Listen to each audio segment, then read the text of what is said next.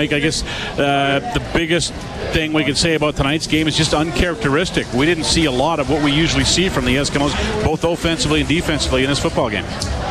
Yeah, I mean, we, we played good football offensively for, you know, a quarter of the game. Uh, second quarter, we, we had things clicking, firing on all cylinders, and, and got some momentum, and and just you know we're able to march down the field a couple of times and put quite a few points on the board. But the rest of the game, we were just you know just kind of off a little bit. It felt like just couldn't really get anything going. Um, you know, certainly we have to be better than that. Uh, terrible start in the first quarter, but you got it back on track, as you say, in the second quarter. Uh, it's tough to get it back on track. Uh, obviously tougher tonight to keep it going into the third quarter. What happened uh, after the first half that didn't allow you guys to keep going offensively? I mean, it's hard to say without really breaking it down. Obviously, we'll get to the bottom of it, um, but it was, you know, the same stuff in in the first quarter that was killing us in the third and the fourth. We just really couldn't get sustained drives and march down the field.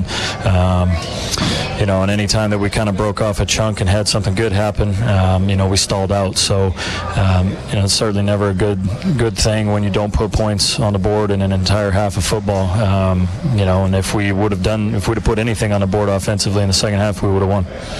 We, are used to seeing you, Mike, uh, in so many games. Uh, this team find a way to get it done in the fourth quarter. You've lost three games where you've lost the fourth quarter. Um, are, are you seeing? I don't know. It's so hard to ask the question because are you seeing any patterns forming? Are you seeing things that are, are a little concerning? I know penalties are still concerning, but uh, I guess how do you nip it in the bud? Because this team was such a steely group in the fourth quarter, and just it's there seems to be little cracks in the armor right now. Yeah, I mean penalties were certainly an issue again. I mean it started at the very beginning in the first quarter. You know, we took a penalty offensively after a turnover, and um, you know pushed ourselves out of range. So, you know that stuff, you know, continues to show up. Um, you know, but there was penalties throughout the game in all three phases, offense, defense, special teams that uh, that cost us. Um, but yeah, I mean it's not. You know, if we play better in the third quarter, we don't. It doesn't come down to the fourth quarter. So it's not not just the fourth. It's a combination of a lot of different things.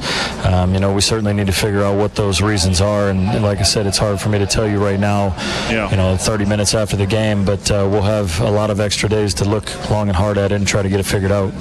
All right, Mike, thanks for your time. I appreciate it. All right, thanks, guys. All right, uh, Mike Reilly.